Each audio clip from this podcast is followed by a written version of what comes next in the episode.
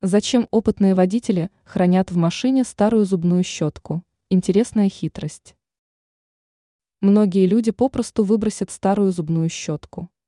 Но опытная хозяйка, скорее всего, сохранит приспособление, ведь его можно использовать в быту. Аналогичным образом наверняка поступит и бывалый автомобилист, ведь зубной щетке найдется применение и в транспортном средстве. С помощью инструмента можно вернуть чистоту различным поверхностям как в салоне машины, так и снаружи. Существует как минимум три интересных варианта применения зубной щетки в автомобиле. Очистка сиденья. Пятна могут появиться как на водительском, так и на пассажирском сиденье.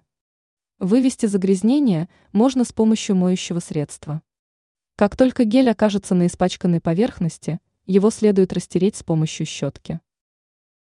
Очистка различных деталей. Зубная щетка – это очень удобный инструмент для протирания приборной панели и подстаканников. Приспособление упрощает и очистку различных кнопок. Причем как выпуклых, так и с углублениями.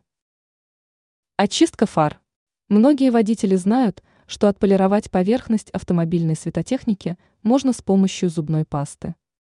Обычно это средство наносится тряпочкой но использовать можно и зубную щетку.